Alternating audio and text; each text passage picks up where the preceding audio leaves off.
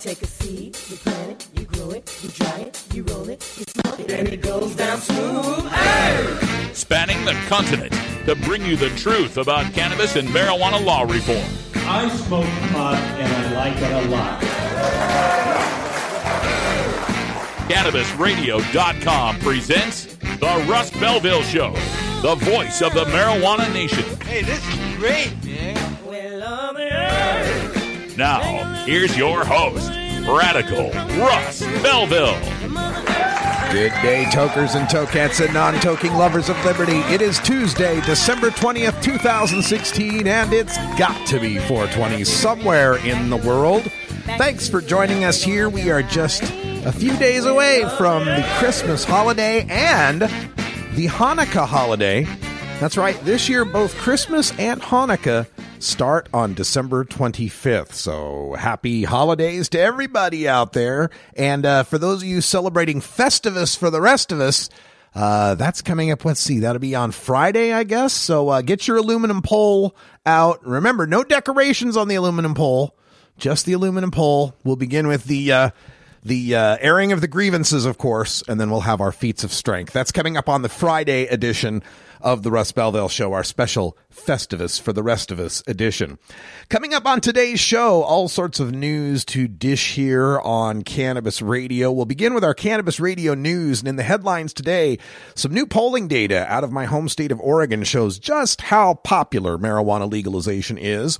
We'll also tell you about some plans in Colorado to crack down a bit on their grow allowances there.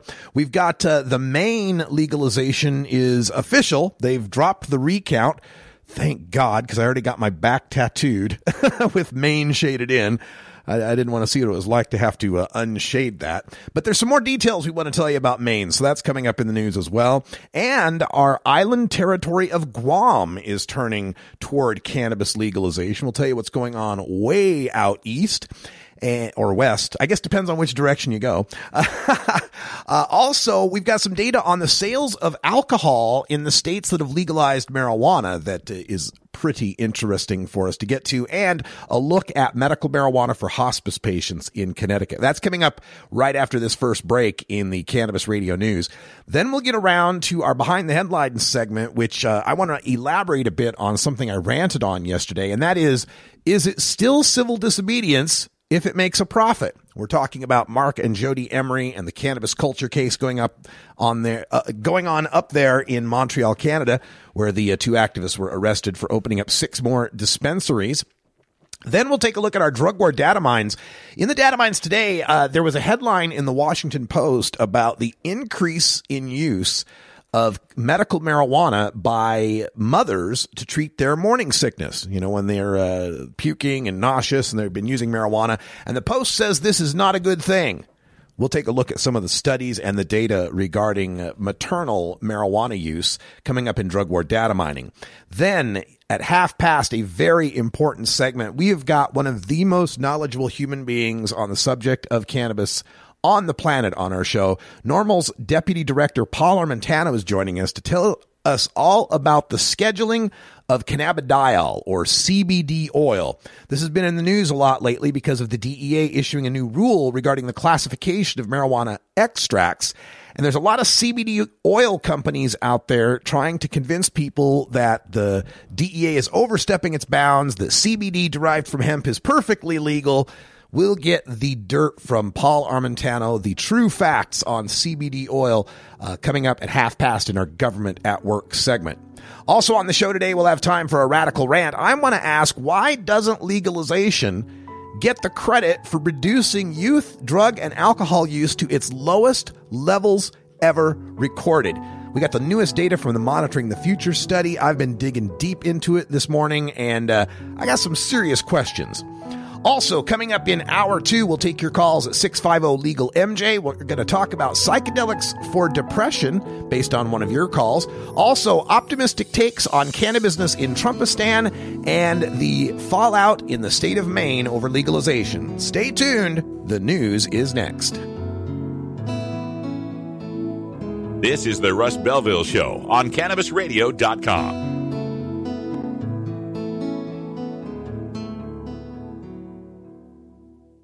Cannabis use isn't the only thing growing, so are we. Grow with us. CannabisRadio.com. Do you want to get in on the booming cannabis industry?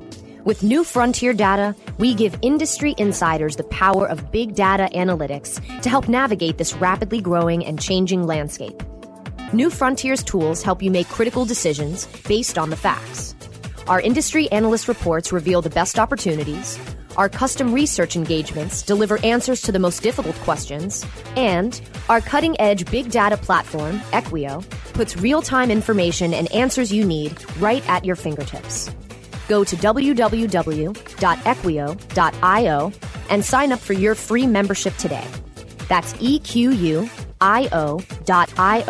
to sign up now. The power of real time big data is now in your hands. Run with New Frontier and let us help you conquer the wild.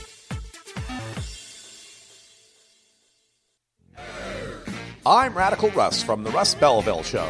Washington, it has passed. Uh, the uh, the news organizations are calling it. So they just did call officially for 64. Tell everybody in the red states how great legal weed is. Yeah, yeah, looking forward to legal weed here in the state of Oregon. It's the Russ Belville Show, the NPR of POT, weekdays live at 6 Eastern, 3 Pacific, exclusively on CannabisRadio.com. The Russ Belville Show, providing dictionaries to drug czars since 2009. New beginner guitars and banjos are often constructed much better than ones built before your time. Why struggle? Get a new instrument or fix the old one. The trusted professionals at the Fingerboard Extension will evaluate your instrument for free. Repairs are priced for people who work for a living. Stop by the Fingerboard Extension downtown Corvallis at 120 Northwest 2nd Street today or check out its inventory on the web at fingerboardextension.com.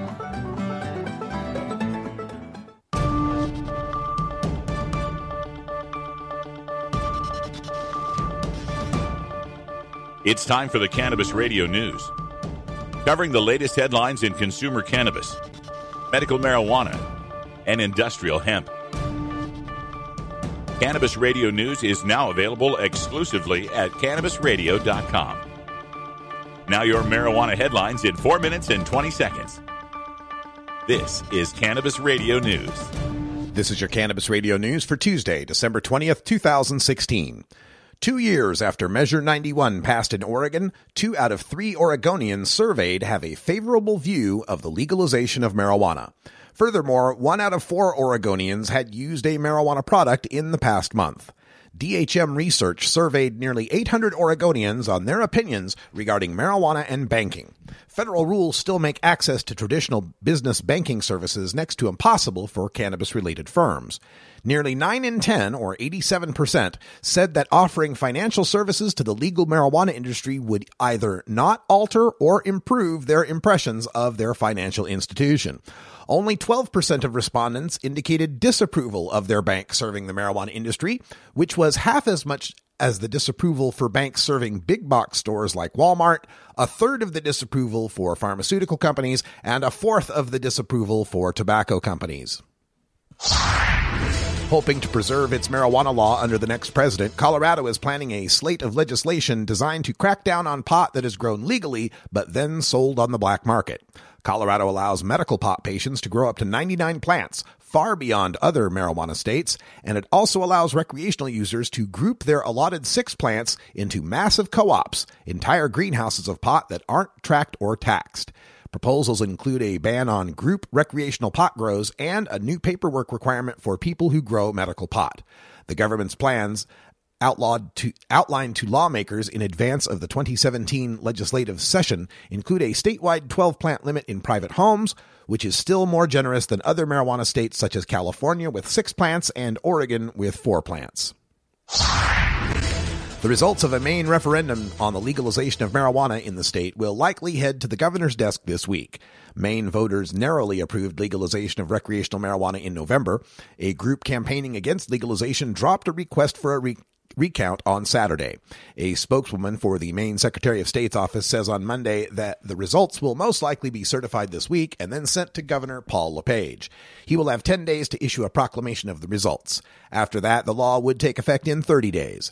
LePage, a Republican, has questioned whether legalization of recreational marijuana can be implemented in the state. Maine already had legal medical marijuana. LePage's office didn't immediately respond to a request for comment on Monday. Guam Governor Eddie Calvo has proposed legalizing recreational marijuana on the island with heavy taxation. The Pacific Daily News reports that Calvo announced the plan Monday, just a week after he vetoed a bill that would allow medical marijuana patients to grow their pot at home. Calvo had cited concerns about the cost of regulating residential grow operations. The governor turned his focus this week to recreational marijuana, which he says could generate tax revenue to fund public safety and education. He says he wants Guam to learn from other states that have legalized recreational amounts of marijuana. Legalizing marijuana may be affecting the sales of alcohol, boosting legalization advocates' case that the two are substitute goods, but threatening more opposition to future legalization by the alcohol industry. The report from Cowen and Company shows that the beer business is underperforming in the longtime craft beer meccas of Colorado, Oregon, and Washington, where recreational cannabis use has been legalized. In those markets, craft beer is slowing, but the biggest drag is on mainstream beer producers. Those companies' economy beer volumes are down 2.4%, and premium domestic volumes, Bud Light, Coors Light, etc., are down 4.4%, writes Vivien Azer, Cowen and Company's managing director. Denver is under the most pressure, he said, noting total beer volumes in that market have fallen 6.4% year to date, and craft beer volumes have dipped 5%. The nation's first hospice plans to study how medical marijuana can help dying patients. Officials from Connecticut Hospice Inc. in Branford said Monday they hope to improve pain management while also reducing opioid use in palliative care. They also want to decrease nausea and vomiting while improving patients' appetites and overall well being. Last week, St. Francis Hospital in Hartford announced it received state approval to begin studying the effectiveness of medical marijuana as a painkiller for traumatic injuries. This has been your Cannabis Radio News for Tuesday, December 20th, 2016. I'm Russ Belville.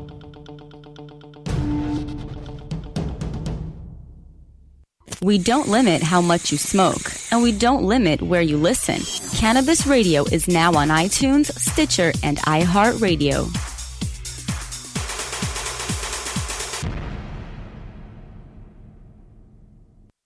Equio, New Frontier's cutting edge big data platform, puts the information and answers you need right at your fingertips in real time to help you more effectively run your cannabis business. Go to www.equio.io to sign up for your free membership today. Again, that's www.equio.io. Run with New Frontier and let us help you conquer the wild. It's time for cannabis facts about teen drug use from Robert Platshorn's thesilvertour.org. This message is supported by our donors and Hemp Inc., a public company poised to lead America's hemp revolution at hempinc.com. A recent survey by the U.S. Centers for Disease Control indicates that in states that have legalized medical marijuana, the rate of marijuana consumption among high school students has not increased. In fact, in legal states like Colorado, teen use has actually decreased significantly. It's simply no longer a big deal for teenagers in legal states. This was Cannabis Facts from thesilvertour.org, an educational nonprofit supported by our donors and Hemp Inc., a public company poised to lead America's hemp revolution at hempinc.com. The Russ Belville Show on CannabisRadio.com, the National Wildlife Refuge for Marijuana Unicorns.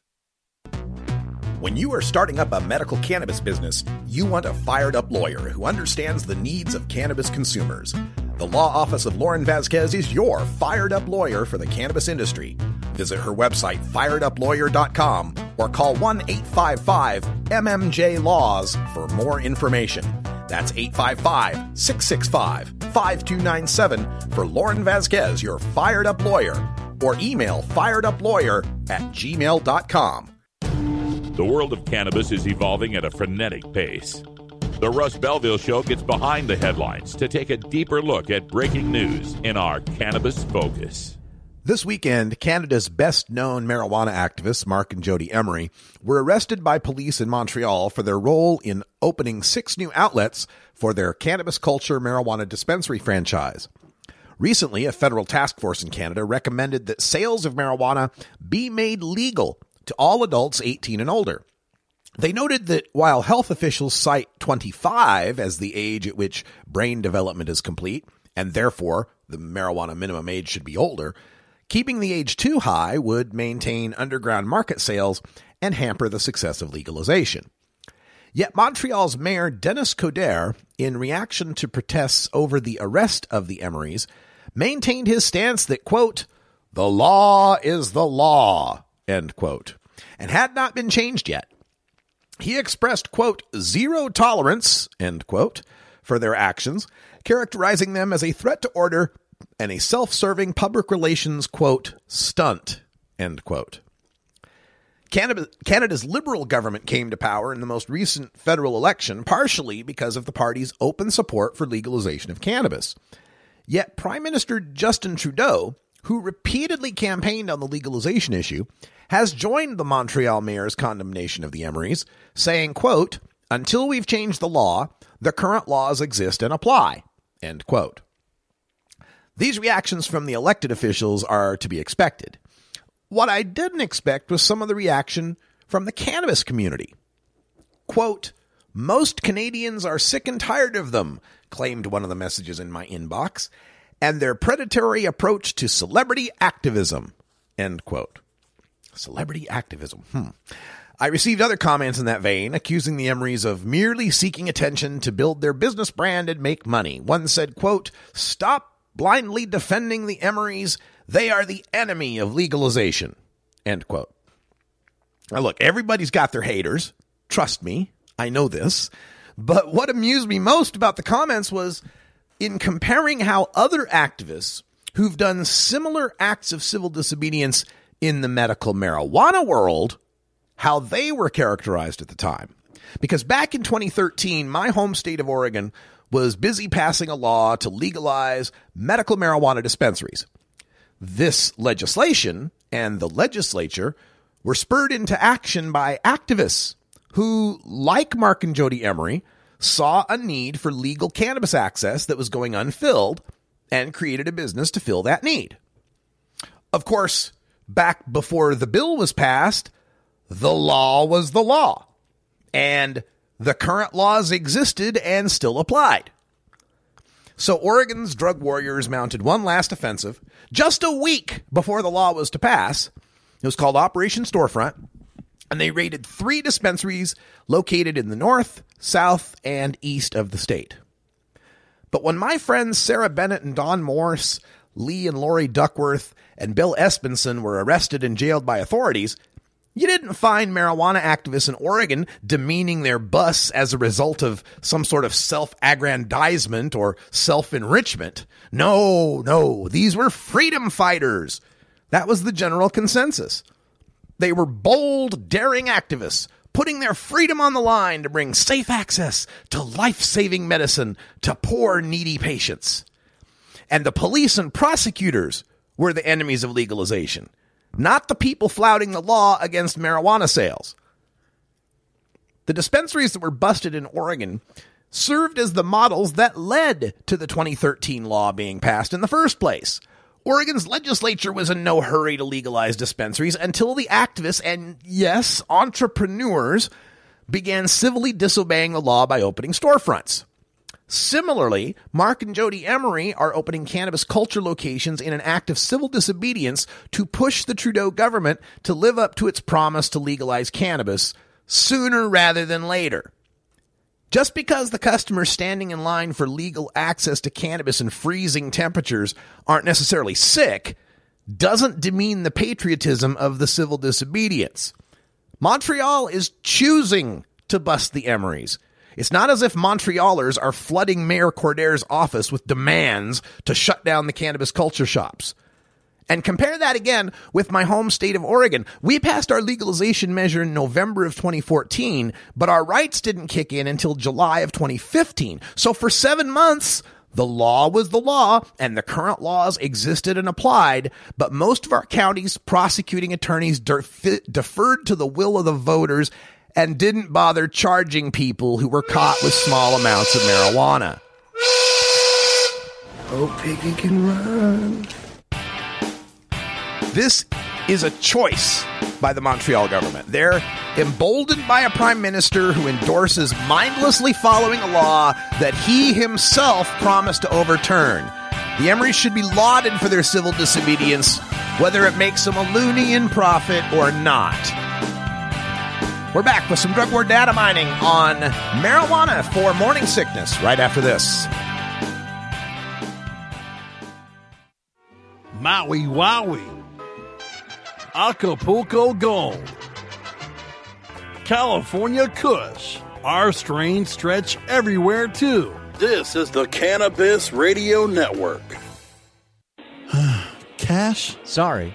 I don't carry around cash, and I don't want to use the ATM and pay surcharges. You don't need to carry cash. Haven't you heard about PayQwick? Okay, tell me about PayQwick. It's the safe and easy way to pay. It works just like your debit card to securely pay for your purchase and it gives you rewards points every time you use it. Nice. PayQwick, the safe and easy way to pay. P A Y Q W I C K dot com. Tommy Chong Show on Cannabis Radio. You know, about this podcast, what I really want to do from now on is to solve world problems. I feel like my job is to calm everybody down and focus on how we can save this planet. The Tommy Chong Podcast, only on CannabisRadio.com. Welcome to my world. Warning hits taken on this show are larger than they appear. Do not try this at home. These people are professionals, or at least they pay me to say that. A public service message from CannabisRadio.com and the Russ Belville Show. Hey everybody, it's Radical Russ here from 420 Radio, inviting you to be like me and get your ink done at Lucky Horseshoe Tattoo, Fort Worth's most female-friendly, clean, sterile, awesome tattoo shop. Thomas and his crew are true artists who can design you a custom piece or use a design you bring in. Lucky Horseshoe Tattoo also offers all styles of tattooing as well as piercings and all-around fun. In the DFW area, stop by Lucky Horseshoe Tattoo and tell them Radical Russ sent you.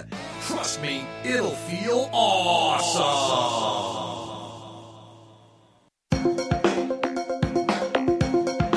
Promoting the end of adult cannabis prohibition is easy because we have facts, science, reason, compassion, evidence, truth, and logic on our side. It's even easier when researchers catalog it all for us. Learn how to gather the facts on marijuana use, arrests, seizures, rehabs, drug tests, and more on this edition of Drug War Data Mining.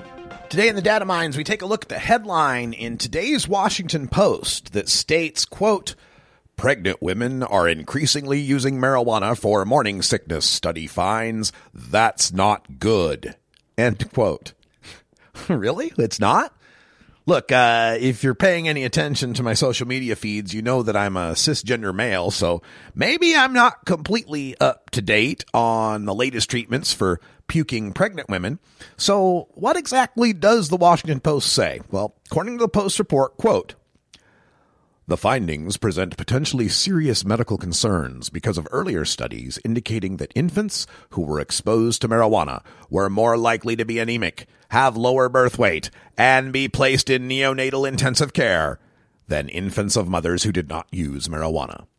According to the study published Monday in the Journal of the American Medical Association, nearly 4% of pregnant women between the ages of 18 and 44 reported in 2014 that they had used marijuana in the past month, compared with 2.4% in 2002. Quote, some of the sources on the internet are touting marijuana as a solution for the nausea that commonly accompanies pregnancy, end quote, said Nora D. Volkow, director of the National Institute on Drug Abuse, writing in an editorial published online with the study. However, she said, quote, doctors must be aware of the risks involved and err on the side of caution by not recommending the drug for pregnant patients. End quote. That's from the Washington Post, and this uh, this morning sickness that we're referring to euphemistically is actually a medical condition known as hyperemesis, and it isn't just an inconvenient breakfast interruption. Uh, on the website fitpregnancy.com, they note that Britain's Royal College of Obstetricians and Gynecologists say four out of five pregnant women experience morning sickness throughout pregnancy. And despite it being called morning sickness, it can strike all day, every day. Jonathan Schaffir, MD, is an associate professor at the Department of Obstetrics and Gynecology at the Ohio State University College of Medicine. And he explained that the issue of whether or not to treat morning sickness with medication is compl- complicated, saying, quote, Nausea and vomiting in pregnancy is extremely common and the ranges from occasional discomfort to miserable experience with weight loss, dehydration, and inability to tolerate any food at all. While the low end of the spectrum may be amenable to non prescription treatments such as bland foods and ginger, the more severe symptoms will usually require some help in the form of medication. End quote. Medication. Okay, so we want to make sure that the pregnant ladies don't smoke the pot, but what sorts of medications? Well, the most common prescription recommendation I could find in my research was a combination of vitamin B6 and the sleep aid Unisom. Hmm, Unisom. I wonder what the possible side effects are from Unisom. This according to WebMD. Quote, drowsiness, dizziness, headache, constipation, stomach upset, blurred vision, decreased coordination, or dry mouth, nose, or throat, mental or mood changes such as hallucinations, irritability, nervousness, and confusion, ringing in the ears, trouble urinating, easy bruising or bleeding, fast or irregular heartbeat, seizure, rash, itching or swelling, especially of the face, tongue, or throat, severe dizziness, dizziness, or trouble breathing. Yeah, Unisom. man. Just give that a shot. Don't don't smoke the pot though. Uh, how about the vitamin B6? Well, eh, the vitamin B6 seems to be all right. Just don't take too much of it. This again from WebMD. B6 is possibly safe when taken by mouth in amounts greater than the recommended dietary allowance. In some people, it might cause nausea, vomiting, stomach pain, loss of appetite, headache, tingling, sleepiness, and other side effects.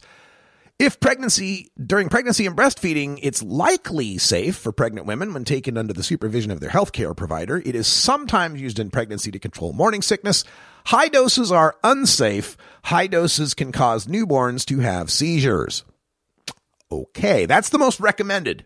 Unisom and B6. Now, NPR looked at this issue back in October, and while Dr. Volkow and NIDA are convinced by the science that implicates cannabis as dangerous to use for morning sickness, relying, of course, on this science for B6 and Unisom, despite this, from NPR, quote, when researchers combed through the more than 13,000 studies that addressed morning sickness, they found that just 35 were robust enough to be relied upon. One study found that vitamin B6 could help with nausea, but that it didn't reduce vomiting any more than a placebo. Another study found that higher doses of B6 helped reduce symptoms of morning sickness better than lower doses. But again, you know, when they're too high, it could cause seizures in the newborn. Uh, continuing, some over the counter and prescription allergy medications seem to help with morning sickness, although they are considered safe. They do have side effects like drowsiness and headache, so they're recommended as a second tier offense. A few studies directly compared the effectiveness of morning sickness treatments. Four compared ginger to vitamin B6 and found that ginger was just as good and, in one case, better at reducing nausea. But of course, that's just a plant. It couldn't possibly help. Uh, and by the way, uh, they have some other drugs. There's uh, prochlorperazine, uh, chlorpromazine, uh, thorazine, uh, trimethylbenzolamide, uh, ondansetron, uh, doperamol, di- diphenhydramine, Benadryl, uh, metoclopramide, Reglan, uh, and corticosteroids have all been recommended by doctors to help uh, pregnant moms deal with their with their uh, morning sickness. Now, look, uh, I'm uh, never going to be pregnant. so, if I were, though, and my chances or my choices were to stop puking every day were either these pharmaceuticals with some of these side effects that might work sometime later, or to take a couple puffs off the vaporizer pen and stop puking now, I think I'd probably defer to the vape pen. Besides, if there were any severe risks of birth defects from the moderate use of cannabis by pregnant women, don't you think we'd see a dramatic difference in the children of Rastafarians? Dr. Melanie Dreher published science on this two decades ago and found no significant difference between the babies of ganja smoking moms and their non smoking counterparts.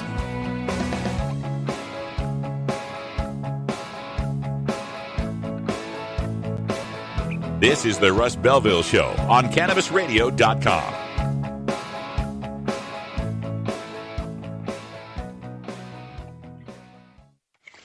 How high do you like your profit margin?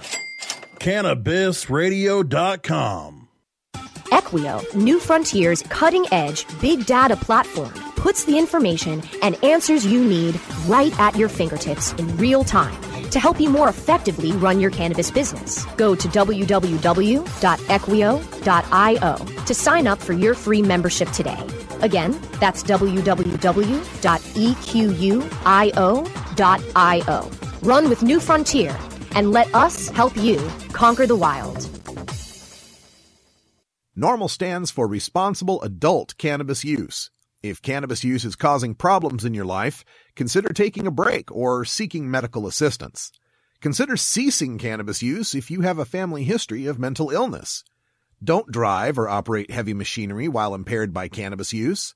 Cannabis use is not without risks, even though the risks are far less than those posed by legal drugs. You're not high. You're listening to the Russ Belville Show on CannabisRadio.com. We need to build a wall. Okay. Maybe you're high too.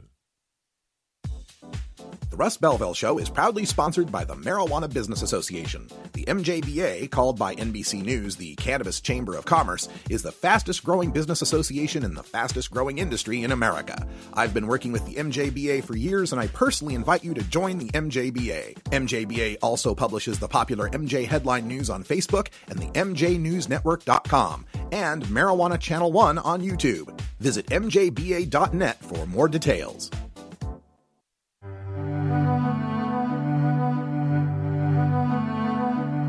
Reforming America's marijuana prohibition laws takes education, lobbying, and voting. From Washington, D.C. to your state capital to your city hall, marijuana law reform involves all levels of civic life. Learn how you can make your impact with elected officials as we take a look at our government at work. All right, welcome back today in our government at work segment. We have got Paul Armentano on the line, the deputy director of the National Organization for the Reform of Marijuana Laws. Paul, welcome back to the show. Good to be here, Russ. Well, we've got you here for a very important topic, and I'm sure you've been talking to death about this since it came out. And that is uh, the Drug Enforcement Administration announced uh, a little while ago a new sort of uh, code to deal with marijuana extracts. And it's got a lot of people in the industry and in marijuana reform up in arms with this uh, notion that somehow the DEA is overstepping its authority and making CBD illegal as if it weren't already. So we got Paul here to clarify some stuff. First of all, Paul, give our listeners a, a, a rundown on what this action was by the DEA. What exactly did they do? Well, first of all, this is not a new action. Uh, this was a rulemaking proposal that the DEA opened up for public comment five and a half years ago. And at that time, virtually nobody had anything to say about it. In fact, only five entities uh, posted six separate public comments in the Federal Register at that time with regard to this rulemaking proposal. And the reason I presume that most people were not particularly interested, much less outraged about this proposed rule change was that it has very little, if any, actual effect on public policy. Uh, the DEA itself has since clarified that this is largely an administrative change, and that is opinion I am largely uh, in agreement with. And believe me, it is very rare that the DEA and I agree about anything. Uh, but at the end of the day, this reads to me, and it read like this at the time it was initially proposed, uh, to be a recognition by DEA that more and more uh, licensed researchers want to work with marijuana extracts, that more states are passing laws to facilitate research using marijuana extracts, and this is an internal administrative change uh, to create a new code specific to these products uh, to track these products when DEA or Schedule One licensed researchers are permitted uh, to work with them. Hmm. You mentioned that this was uh, brought up for comment over five years ago. And of course, over five years ago was before the Dr. Sanjay Gupta special, Weed, where we learned about CBD oil and Charlotte Figi and the little kids who have epilepsy who are helped by the CBD oil. Since that time, we've had a number of companies that have uh, come into play. Uh, offering this CBD oil and mentioning that it's legal in all 50 states because it's derived from hemp. Can you get into this controversy and why these people think hemp uh, makes a difference and tell us why it doesn't? Well, again, uh, there's a number of questions here. One is what is the scheduling status of cannabidiol? Yes. And as I've pointed out on numerous occasions, uh, cannabidiol itself already has its own DEA tracking number. It's had it for some time. And I am under the impression, as are most of the experts in this field, that cannabidiol and all of the organic constituents or active organic constituents in cannabis already fall under the Schedule 1 label. Uh, the DEA itself is clear about this issue, uh, acknowledging that drugs or substances can be in Schedule 1 under the CSA, even if they are not individually identified in the CSA as Schedule 1 drugs. And that's the case if we're talking about a substance that is meant for human consumption, if that substance is structurally or pharmacologically similar to a drug that is listed in Schedule 1, and if this substance is not recognized by the FDA as a medicine. And clearly, cannabidiol and other cannabinoids in marijuana fit that description. They are ingested by humans. They are not FDA approved medicines, and most certainly they're structurally and pharmacologically similar to marijuana or to, to THC. Hmm. The uh, the argument that I get in response from some of these uh, advocates is related to some decisions that had to do with uh, hemp uh, back in the early 2000s when the DEA wanted to try to ban hemp oils and hemp shampoos and hemp soaps right. and things like that. Right. How does that? We're talking about granola bars and products sold in Whole Foods and Right. places like that. So how does that and not apply? was, well, again, if someone can show me where in that decision the word cannabinoid, cannabidiol, or marijuana extract appears, I would be persuaded, uh, or at least I would reconsider uh, my opinion with regard to whether that food decision, a decision specifically about food products that were not containing psychotropic substances, uh, how that would apply to these products. But in my mind, these seem largely to be apples and oranges. And I have yet to see a single decision from a judge at any uh, level uh, that sp- explicitly says that decision applies to these sort of products that are marketed in this way. So uh, I was in Texas recently and got to meet a storefront owner who was uh, selling many of these CBD products, uh, supposedly derived from hemp, and more specifically derived from hemp stalk. They say is what makes it legal for some reason. But uh, so these people, these uh, folks, these businesses, all the way down to the storefront owners, they're just uh, flouting Schedule One law right now and haven't been busted yet. Uh, that certainly seems to be the case. Again, I also have heard the argument that if one can say the product itself was derived from a part of the marijuana plant that is exempt under federal law, like the stalk from hemp or like the non-germinating seeds from hemp, uh, that these products then may find a loophole in the federal law. Uh, that may indeed be the case, but I am dubious that the sort of products we're talking about are actually derived from those sources. Uh, CBD is a cannabinoid, and as such, it is most prominently found in the flowering tops of the cannabis plant. It is not particularly prolific if it's found at all in the hemp stalk. It's certainly not found in the seeds, and I have a very hard time believing that any pure and potent CBD product would be derived from such a source. All right. Uh, Paul Armentano is the deputy director of NORML. And uh, Paul, let's get a look at uh, what's going on with regard to CBD at the federal level, uh, because you know this this swept through the states in 2014 and 2015. The the powerful images of kids, you know, getting healed by CBD oil. What sort of federal legislation is on tap to try to address this? Try to bring some relief to these parents.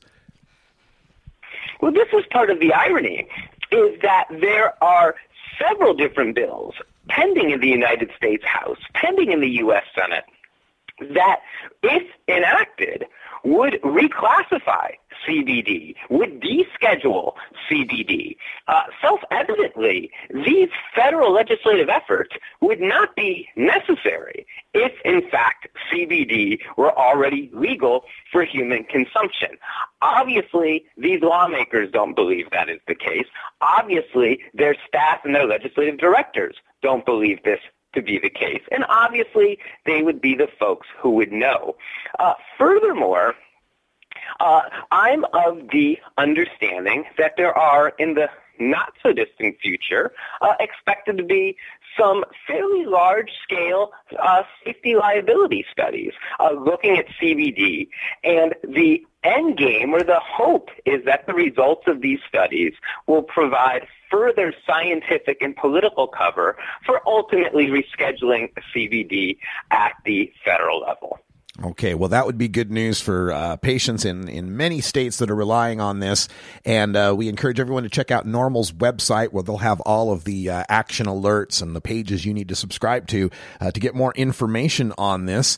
And uh, Paul, we appreciate you taking some time to join us here on the show because this is a very controversial uh, topic. And there's just so many people out there getting fed the notion that somehow this hemp CBD is legal. And I, I worry for them. I worry for them getting busted and having to find out the hard way. So thanks for what you're doing. Well, thank you, Russ, for having me. I hope I could clarify the issue for some. I'm sure I didn't clarify it for everybody, uh, but ultimately, at the end of the day, we're all on the same team here. We're all on the same page, and what we all want to see is an environment where these products definitively are legal, not just for patients, but for any adult who wishes to access them. Absolutely. Glad to hear it. And uh, thank you so much for all you're doing. And uh, we'll be back in touch the next time we have a complex and controversial subject that needs debunking. We appreciate it. Thank you, Russ. All right. Stay tuned, folks. We're going to come back. We'll have time for a radical rant. We're going to ask why doesn't legalization get the credit for reducing youth drug and alcohol use to its lowest recorded levels ever? We're going to dig deep into the Monitoring the Future survey and its latest figures when we return.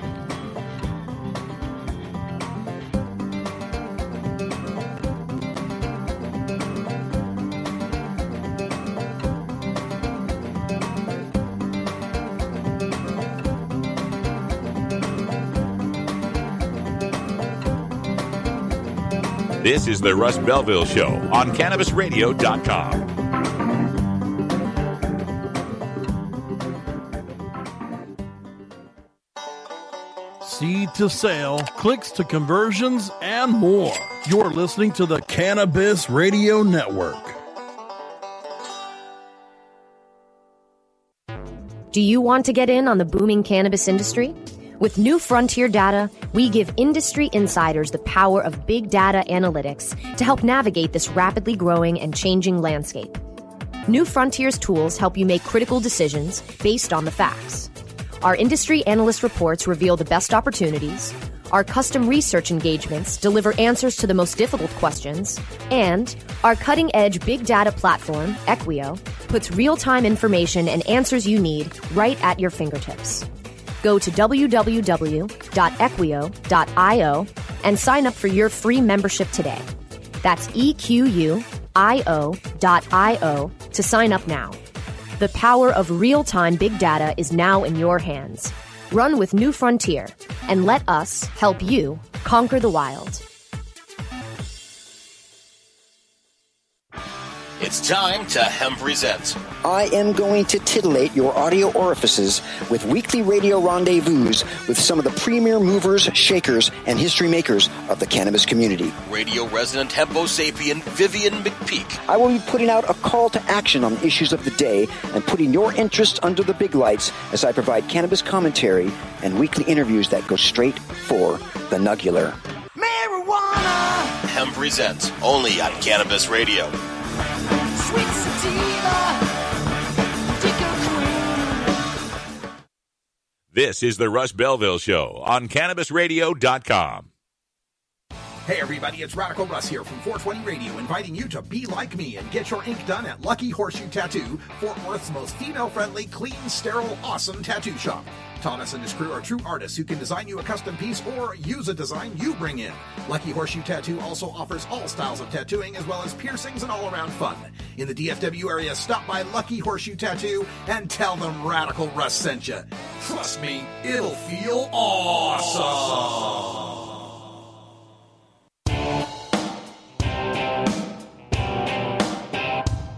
We must wage what I have called total war against public enemy number one. I support a change in law to end federal criminal penalties for possession of up to one ounce of marijuana. That marijuana, pot, grass, whatever you want to call it, is probably the most dangerous drug. Some think there won't be room for them in jail. We'll make room. I experimented with marijuana a time or two, and I didn't like it and didn't inhale. And one major responsibility is to encourage people to use less drugs. Entirely legitimate topic uh, for debate. Radical Rant. Today in the rant, I want to talk about one of my favorite uh, logical fallacies. It's called post hoc ergo propter hoc. That's Latin that is stands for because this then that. And and what it means it's the kind of fallacy that says, you know, something happened and then something else happened and therefore they're related, right? Like you'd say, you know, oh, we look at the stats and there's uh uh there's more ice cream uh eaten in the summertime and there's more shark deaths in the summertime therefore eating ice cream causes shark deaths no it, they just happen to both correlate to the fact that it's summertime right? So this fallacy is used most famously in marijuana reform when it comes to our opponents calling marijuana a gateway drug. And it's this post hoc ergo propter hoc. It says well first people tried marijuana and then they moved on to heroin. Therefore marijuana caused the heroin. And it is a logical fallacy. It's kind of if a great simple way to debunk it is to note that while almost every person that's ever used heroin started with marijuana, most people that use marijuana do not move on to heroin. There's like 30 million marijuana smokers. There's like 300,000 heroin users, right? So what kind of lousy gateway is that that only one out of a hundred people can get through? okay. And the other way to look at it is this way is, is, is that they're looking backwards. You're looking through the wrong end of the binoculars here. Uh, yes, people that use heroin likely started with marijuana, just like people who are in the Hells Angels likely started on a tricycle. It doesn't mean buying your kid a tricycle is going to turn him into Sons of Anarchy, okay? it, it doesn't work that way. It just so happens that the progression of drug use tends to follow certain uh, a certain order, and uh, it could be that uh, you know people that have more uh, or less aversion to risk tend to want to use these drugs and so forth. So, uh, if you really want to look for the gateway, it's it's cigarettes and alcohol. But that's a whole another rant. The reason I bring up this post hoc ergo propter hoc is because it's fascinating to me how quickly this is seized on by our opponents when there's something bad about marijuana right? When when marijuana happens, and then say a kid jumps out of a, a, a balcony uh, after eating an edible, or a, a, guy shoots his wife, or the latest one I debunked yesterday, where the the the teenager stabbed and and hacked up his friend, decapitated his friend after they smoked some joints, right? Obviously, these people have some severe issues going on. It's not the marijuana that's causing the problem. But boy, when it comes to our opponents, they'll jump right on that, won't they? Oh, this happened, then that happened. Obviously, they're related. But when marijuana seems to cause something good to happen, post hoc ergo propter hoc is nowhere to be found. And I bring this up in the context of the latest numbers from the Monitoring the Future survey. This comes out from the University of Michigan. They've been doing it since 1975. So we got over 40 years of data in this particular survey. And I've been collecting this data since I started working for NORML back in 2008. So I have this awesome spreadsheet, folks. Oh boy, it's just a masterpiece of Microsoft Excel that I've been tracking the lifetime use, annual use, monthly use, and daily use of drugs, marijuana, alcohol, and cigarettes for eighth graders, 10th graders, and 12th graders since 1975. Sitting right in front of me. I got all the numbers right in front of me. And Excel also has this really cool feature, this, this conditional formatting feature. You can tell it, hey, take all the numbers that are in the top 10 and turn them green. And take all the numbers that are in the bottom 10 and turn them red. So I've done this with this spreadsheet over the years to be able to track how marijuana has been marijuana use has been changing amongst the kids because you know we're we're all worried about the kids. What about the children? So as I look at this uh, this table, I'm noting that the uh, lifetime use of any drug, any drug, by eighth graders, is the lowest level ever recorded. That's right. Here we are in 2016 with eight states legalizing, 28 with medical, all these messages. What about the message we're going to send to the kids? Oh, if we legalize, we'll, they'll think it's okay to do drugs. And yet, amongst eighth graders now, we have the fewest eighth graders trying any drug ever.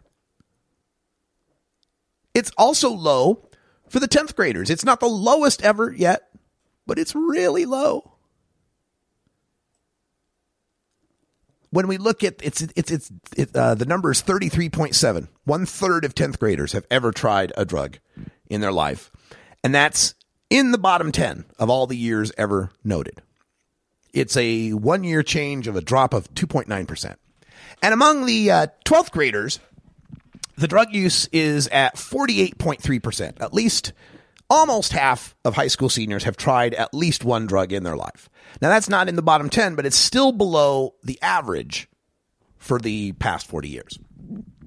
In both five year and one year comparisons, there has been a decline in all drug use over the lifetime in all those categories. If we look at the drugs that aren't marijuana, let's take marijuana out of the equation. Eighth grade lifetime use in the bottom 10, 10th grade and 12th grade, lowest ever recorded. If we take marijuana out of the question, the use of drugs by older teenagers is at its lowest ever recorded rates 14% for 10th graders, 20% for 12th graders of any other drug other than pot. But what about the pot, right? Oh my God, if we legalize pot, more kids are going to use it. That's not happening either. Amongst the eighth graders, it's at 12.8% lifetime use, bottom 10 ever. 29.7 for the 10th graders, bottom 10 ever. 44.5 for the 12th graders, still below average. And in fact, all of these measures are experiencing five year and one year declines. All of them. How about the alcohol? Well, in the case of alcohol, lifetime use of alcohol is the lowest level ever recorded amongst all age groups. 22% for 8th graders, 43% for 10th graders, 61% for seniors. Lowest levels ever recorded.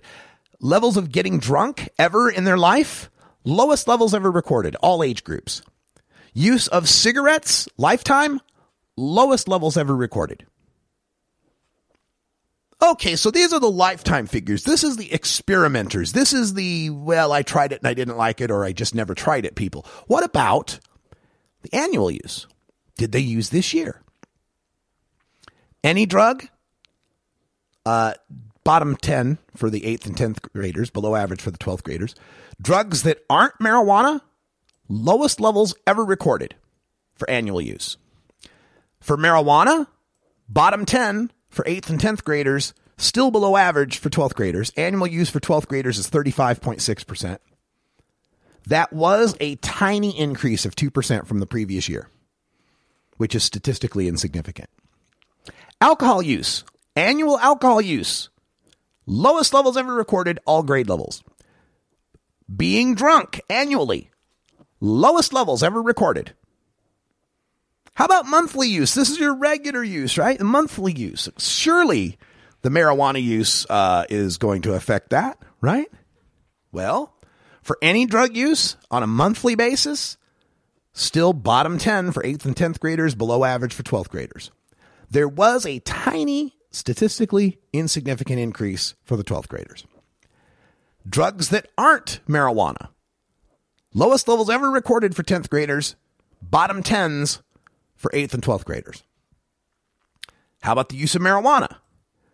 Bottom 10s for 8th and 10th graders, still below average for 12th graders. Monthly use of marijuana amongst high school seniors in 2016 is 22.5%. That is a slightly a slight increase but still statistically insignificant. Alcohol use monthly. Did they get did they drink alcohol this month? Lowest levels ever recorded ever. All age groups. Been drunk this month. Lowest levels ever recorded, all age groups.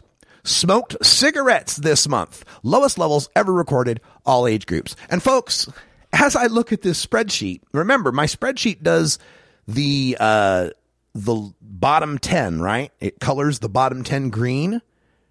The entire decade of the 2010s is green for alcohol and cigarettes. Every year since 2010 has been a bottom 10 year for alcohol and cigarettes. In fact, looking back on this, since 2008, every year, 2008 to 2016 has been a bottom 10 year for the use of alcohol and cigarettes amongst all grade levels. When it comes to the drugs that aren't marijuana, since 2008, amongst all grades, almost every single one of them, almost every single one of them is a bottom 10 year for drugs that aren't marijuana. And finally, we go to the daily charts. Same kind of story on the daily charts. Use of marijuana daily among 8th and 10th graders, bottom 10s. The use daily among seniors is unchanged, still about 6%. Daily alcohol use, lowest ever. Been drunk every day, lowest ever. Smoke cigarettes every day, lowest ever. So why don't we get post hoc ergo propter hoc on this? Why don't people go, look, gee whiz, since we legalized marijuana, kids are using far fewer drugs. Since we legalized marijuana, kids are drinking less. Since we legalized marijuana, kids aren't smoking cigarettes anymore. How come post hoc ergo propter hoc doesn't work for us? And this is despite the fact that when it comes to the perception of risk, they say, hey, if people try marijuana, is that really risky? Among high school seniors, that's a, a bottom 10 rating. Use occasionally, bottom 10 rating. And use regularly, bottom, lowest rating ever recorded. So this is the issue that we've got when it comes to these uh, these studies, this monitoring the future, is the fact that we are getting the lowest recorded rates despite the fact that kids more than ever don't see a problem with it. If the kids don't see a problem with it and yet they're using it less, doesn't that tell us something? Doesn't that tell us that we've got a situation where we are having people use these drugs, where you're having people make these decisions that in no way are reflecting what the reality is out there. All right, that's all the time we got here for uh, this, and I'm having some problems with the uh, the connection, so I'm going to keep talking while I get that booted back up. Uh, hopefully, we'll get the uh, theme to play again while we're uh, booting that back up. This is what happens when we do it live on a laptop. Russ Belville Show from beautiful, legal Potland, Oregon. Appreciate everyone out there who's been listening. And uh, if you're still out there listening, it's still trying to set up the audio studio. There we are. Not easy doing this live sometimes. Sorry about that, folks. Sorry for the disconnection. We're back for hour two. Stay tuned. And until next time, take care of each other, tokers. This is the Russ Belville Show. The Russ Belville Show is blogging and podcasting daily at radicalruss.com. You plant grow it, you dry you roll it, you smoke it. You take a seed, you plant it, you grow it, you dry it, you roll it, you smoke it. You take a seed, you plant it, you grow it, you dry it, you roll it, you smoke it, and it goes down smooth.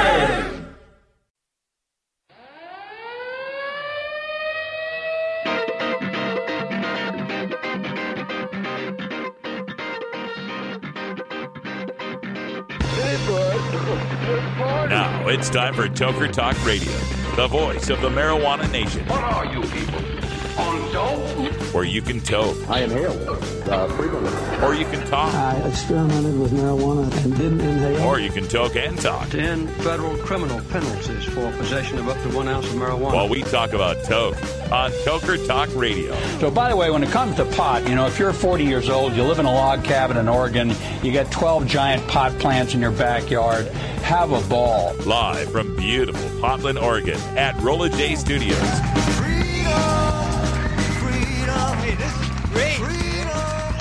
Just not cannabis. Plus your calls live at 971 533 7111. They're walking on their pants with their cap on backwards, listening to Enema Man and Snoopy Snoopy Poop Dog. What's to keep somebody from getting all potted up on weed and then getting behind the wheel? Gateway theory doesn't work. It's a reality. Holland, is it real? Don't tease me. We're locking up people that take a couple of puffs of marijuana, and, and the, the next thing you know, they got 10 years. And now, here's your host, the guru of ganja graphics, the sultan of sativa statistics, and the worst nightmare of a reefer mad prohibitionist. A polite, perspicacious, productive pothead with a propensity for PowerPoint. Radical Russ Belville. All right, all right, all right. Welcome, everybody. We're back and better than ever in super 3D and Technicolor. I don't know how we pulled that off on radio, but we did. Uh, I'm Radical Russ coming to you live and direct from beautiful legal Potland, Oregon. Yes, it's great to be here in Potland, even though it's rainy and dark and gray and cold and yuck. We still have the best weed on the planet, so that makes up for it a little bit. We had a little uh, disconnection there during the radical rant. Sorry about that, folks. But if you uh, if you want to catch the end of that rant, it will be available on the podcast. But now there's a question as to how soon I can get the podcast up. Stupid laptop. That's its official name, by the way. Stupid laptop now isn't reading my SD card reader. so Microsoft must have pushed out some some uh, update or something. It's already my uh, DVD drive wouldn't read, and now my uh, now my uh, card reader won't read. It's only a matter of time before I use U- USB ports and can't do a damn thing here. So uh, my apologies. I'll get the podcast up as soon as I can get the tech figured out. You know how it is. I do the best I can. but uh, yeah, my li- Tiaras in the uh, chat room says my laptop is all potted up on weed. It's been hanging out with Snoopy Snoopy Poop Dog. That's probably the case. Ah, uh, yeah, we'll get that out as soon as possible. Also, um, I want to remind folks to check out my writing outlets on the web. You can catch my twice weekly High Times Radical Rant column on Tuesdays and Fridays at hightimes.com. Make sure to share them, send them along to your Facebook friends and such. And of course, you got to be following weednews.co, uh, my latest uh, news blog collaboration. I'll be writing daily at weednews.co. So if you heard today's uh, bit on the uh, pot and pregnancy and uh, morning sickness stuff, that's all up there on weednews.co, featuring myself and the unbelievable Johnny Green, one of the greatest uh, cannabis bloggers out there, and many others who are contributing, including Anthony Johnson, the uh, chief petitioner for our successful Measure 91 here in Oregon. So get your latest weed news at weednews.co. Now, coming up here in this hour, it is Toker Talk Radio, and that means that uh, you can call in live. Our phone number here is 650 Legal MJ. That's 650 534 2565 650 Legal MJ, and uh, we can chat about whatever you like. If you got comments, questions, concerns, criticisms, we will cover it here on Toker Talk Radio. Now, maybe you don't want to talk live. Maybe you just want to get a word out or a shout out or something like that. You can do that too. Our number, 650 Legal MJ, is live 24 hours a day. Well, I shouldn't say it's live 24. It's on. It's answered. There we go. It's answered 24 hours a day because it's a Google Voice number and you can leave a voicemail message and if we like it, we will play it back on the show for you. In fact, we're going to get to one right after the first break here. That's going to introduce our segment on another drug, psychedelics. You know, magic mushrooms, LSD, that kind of stuff. Because uh, in Toker Talk Radio, we kind of let what's left of my hair down and loosen my imaginary tie. And we might talk about stuff other than weed, folks. So today we're going to talk a little bit about magic mushrooms and LSD and some other psychedelics and uh, their treatment for mental health conditions. Also, coming up in this hour, we're going to talk about uh, some people's optimistic takes on the future of cannabis in Trumpistan. I'm not so optimistic, folks, but maybe I'm wrong. I would be glad to be wrong. And then, uh, as we wind things up today, we'll take a look up at the uh, Pine Tree State up in Maine and how the opponents of question one there, who just gave up the recount, are not now trying to dictate how the regulations are written. That's all coming up here in Toker Talk Radio on the Russ Belville Show.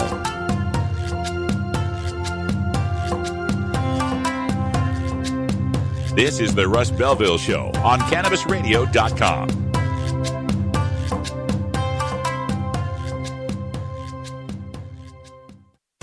Every strain, every sale, every medical study. Keep it right here on the Cannabis Radio Network.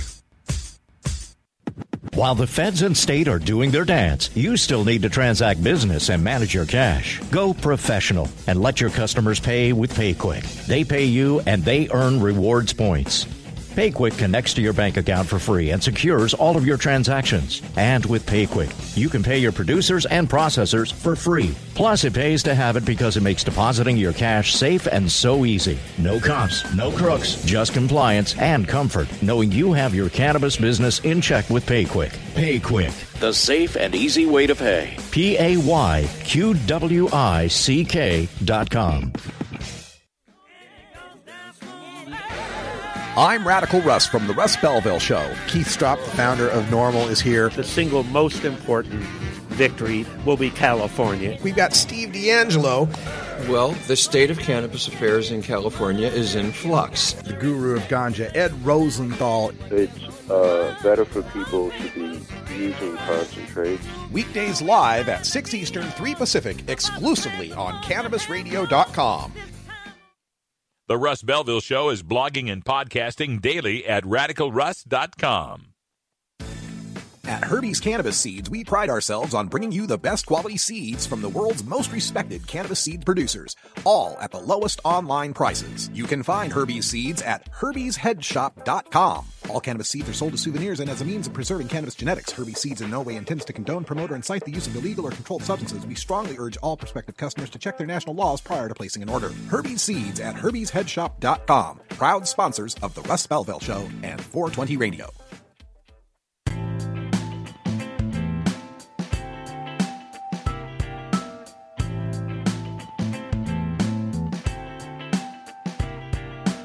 And Blue Blasten Gergen, Pfaffender Blasten Schnurb Norben. You're tuned into the Russ Belville Show, the voice of the marijuana nation, only on CannabisRadio.com. All right, welcome back, everybody. It's Toker Talk Radio here on the Russ Belville Show, hour two. Things are a little more relaxed. The topics are open. Our phone line is 650 Legal MJ. If you've got a topic to bring up or something that we should discuss, be glad to do it. That's what we're here for. And speaking of, I want to go to our our number there, our 650 legal MJ number, where we have a message stored for us while we were out on our vacation. Uh, this one coming from the 260 area code. Hey, Russ. This is Dan Joyner out of Fort Wayne, Indiana. I was just wondering what you thought of the FDA approving the use of psychedelic mushrooms to treat depression in cancer patients, but they won't even try cannabis. Just wondering how you thought about that. Thanks. Bye. Well, thanks for the call, Dan from Fort Wayne. And uh, well, it's it's typical hypocrisy, right? It's the typical hypocrisy you expect from the government approving the use. And I love how it's how limited it is, right? Right. Well, okay, we'll let you try the mushrooms, but just for depression. We don't want to see uh, just depression, and only if you've got cancer, right? Like, how is the depression in cancer patients differ from the depression in anyone else? How does cancer affect depression? I, I don't get why we have to limit it to just the cancer patients, but okay, that's nice. Let's see. Uh, let's see what we can do there, right? Uh, I I'm for it though. I'm for the use of psychedelic mushrooms for the treatment of depression. Absolutely. I'm for any study of any substance, right? I'm I'm pro science, man. Let's get some science on this. Sure. Uh, mushrooms for depression, LSD for alcoholism, MDMA for uh, people with uh, post traumatic stress. I mean, let's try it all. It, it, it's just remarkable to me what we accept as treatment in this country. Uh, a lot of these uh, SSRIs, a lot of these antidepressant drugs that come with a black box warning, toughest warning the FDA can give you on a drug. They'll come with this warning that says, may cause suicidal ideation. Really? We have drugs that may cause suicidal ideation being routinely prescribed to people with depression. you know, that's like prescribing, uh, you know, uh, uh, cannabis to someone uh, to try to uh, make them more boring. that's just, just it's kind of contraindicated, don't you think? It's, it's just to me what we'll accept. We accept doctors routinely prescribing fentanyl. Fentanyl, folks. We're talking something that's 50 to 100 times more potent than morphine. Uh, we accept that. We figure that's okay. That's uh, that's Schedule Two. It's dangerous. We know it's. We'll admit it's dangerous, but it's got a medical purpose, and as long as a doctor's watching over you, everything's okay. Go ahead and take the fentanyl. Go ahead and take the prop- propofol. Drugs that killed Michael Jackson and Prince. Go ahead and take them because doctors say those are safe. FDA approved them. They're just fine. But we can't approve of taking a look at cancer patients using cannabis. We that's that's a bridge too far. That's too dangerous. That's too much of a risk for us. Come on now. Nobody buys it. Nobody buys it anymore. The support for medical marijuana in this country is about 89%. We just saw an election where we were able to pass medical marijuana in North Dakota with about two thirds of the vote. so come on, man. Of course, we should be studying cannabis for depression, for anxiety, for all of these mental health conditions. That's a, that's another thing that's amazing to me. What we'll accept as treatment for me- mental health conditions that are devastating to physical health, right? Like a lot of your antidepressants out there uh, are um, bad for the boner. Let's put it that way, right? They have severe sexual side effects, not just for men, but also for women. It can cause severe lack of libido, right? So you're not bummed out anymore, but you're not anyone who's uh, getting frisky anymore either. Or how about some of these drugs that cause constipation, right? Uh, you're happy, but you're on the toilet all day. So at least you're happy about it, right? We'll accept that. We got no problem with that side effect. But this side effect of euphoria, oh my goodness, it, it might make someone feel good. Someone's got cancer and if they smoke pot to stop uh, to stop puking from the chemo, why they might giggle they why is euphoria such the side effect that, that is freaking us all out? Not the constipation, not the suicidal ideation, but it's the uh, the euphoria. Well, people are feeling good. Uh, I don't get it. Well, actually, I do get it. I have a theory about it. I think it. I think it dates back to our Puritan founding. You know, this this this uh, dread fear that somebody somewhere might be having a good time. We got to make sure to eliminate that, right? And and and I've I've I've actually worked this theory out a bit. I, I think about how our society accepts, to a degree, uh, tobacco smoking and largely accepts and celebrates alcohol drinking. And you know, we we've gone over this a number of times when you talk about the culture. It's a cultural thing. We, you know, why why won't Kevin Sabet fight to ban alcohol? Well, it's accepted by culture. It's just too late. It's just too many people love it. It's cultural, right? Well, well, why is it cultural? Why did our culture of Puritans accept that and not the other things? And it goes back to my theory of Puritanism this idea that somebody somewhere might be having fun. This notion that if there's anything good, there must, you either, to feel something good, you either have to have worked hard for it and suffered and toiled and sweat before you got that something good. Or if you got that something good without suffering, then you have to suffer afterwards, right? So it's it's that it's that notion that um, in my mind that part of why our culture accepts alcohol is because it extracts a price for its use. You have fun with the alcohol, but then you also get that hangover, right? You have too much fun from the alcohol, and you get direct punishment. You get the uh, selling a Buick to Ralph and Earl, or having a technicolor yawn, or laughing at your shoes. You know, whatever euphemism you want to use for puking your guts out. There's a punishment. You can't have your pleasure without your pain when it comes to alcohol. And similarly, there's a, a punishment for the cigarette as well, right? Lung cancer, death, uh, coughing, hacking, your clothes smelling, having to, to stand 25 feet away from an entrance, not being able to use it anywhere you like, being a, a social pariah. So, okay, you can have your pleasure so long as it comes with a heaping helping of pain. When it comes to the pharmaceutical drugs, those, while they have certain pleasures, are achieved by going through certain types of pain or certain problems, like having to go see a doctor and have a sickness that is debilitating you in some way. So here's that that suffering before the pleasure. So you're suffering, you got sickness, you got an illness, you got a debilitation. You're suffering before you get your pleasure. Now you get your you know, fentanyl, your propofol, your Vicodin, whatever it might be. So as long as you've suffered before, you can have the pleasure of the drug. Or if you suffer afterward from the drug, you can have it. But if you just get pleasure without an accompanying amount of pain, that drug has to be illegal. And that's where we're at with marijuana. That's why marijuana oftentimes is the most vilified one. That's why it's Schedule 1 and Coke and meth are Schedule 2. Coke and meth actually have some purpose according to these people. The Coke can you can go if you're going through the pain of a dental or a nasal surgery, you can have the co- the pleasure of the cocaine. If you're going through the pain of being a hyperactive kid, then we can give you the pharmaceutical meth, the Adderall, the Ritalin right? There's the whole pain pleasure principle. But that's why marijuana is so vilified. That's why cannabis is so evil to these people because not only does it give you a great deal of pleasure, recreationally and medically, it doesn't require the pain. It doesn't give you the pain. You don't have to have the pain beforehand to get the pleasure.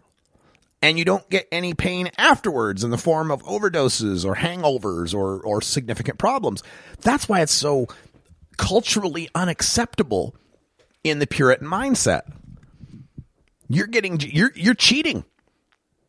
You're cheating God. You're getting pleasure without having to pay for it. That's their problem with it. And this mindset, this Puritan mindset, is something that's going to be difficult to overcome. Maybe not in a generation or two is this going to uh, uh, get cleared up, but it's it's going to have to, and and we're we're slowly doing it, state by state, law by law. And notice how, as we do so, they continue to try to put as much pain into it as they can. Well, we, well, it's got to be highly taxed. Well, why? Well, because if it wasn't highly taxed, uh, lots of people would use lots of it. And that's bad because why? Well, we got to add tax. We got to add some pain.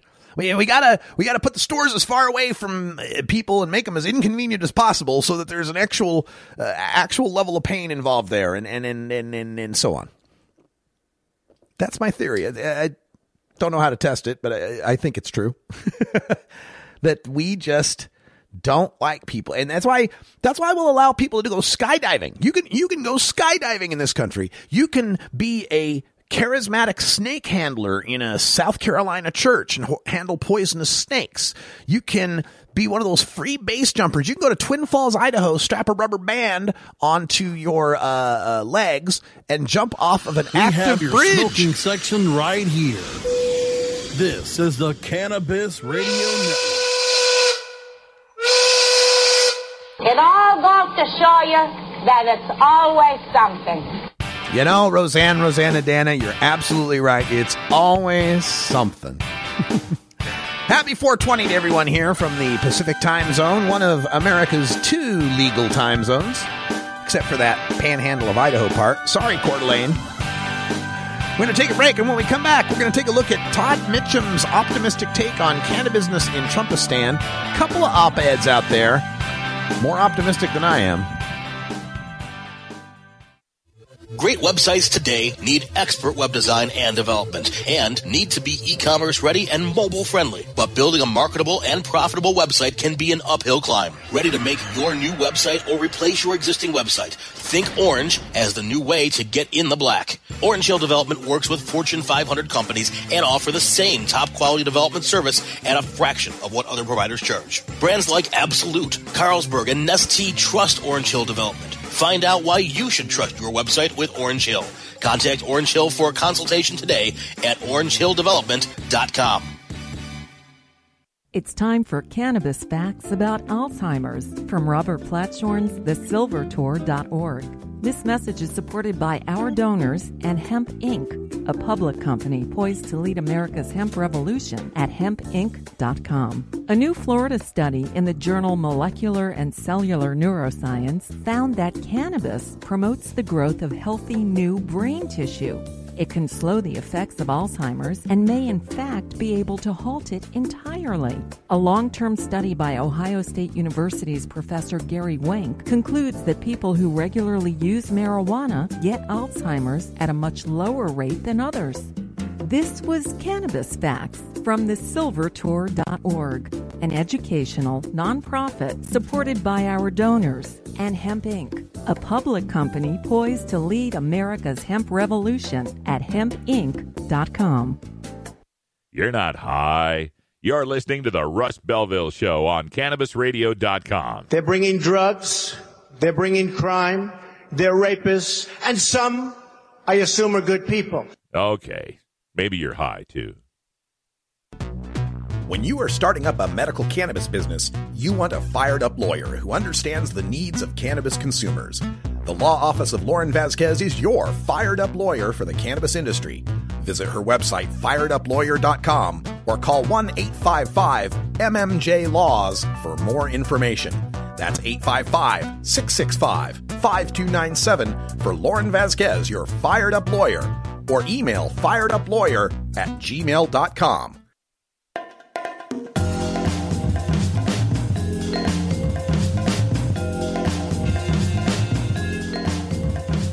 Remember, friends, there's more to life than marijuana. I just can't remember what it is. Why'd I come in here? You're tuned into the Russ Belville Show, the voice of the marijuana nation, only on CannabisRadio.com. Welcome back, everybody. I hope you had a good safety meeting. I feel a whole lot safer myself. Just uh, going through some of my news feeds when I saw this uh, bit on the cannabis feed. It's interesting too. I said if you set up a Google News feed, here's my recommendation. Right, set up a Google News feed on the word marijuana. Set up another one on the word pot, and then set up a third one on the word cannabis. And it's interesting how they differ. Right, the uh, the marijuana feed is you know U.S. centric and is both the good stories and the bad stories.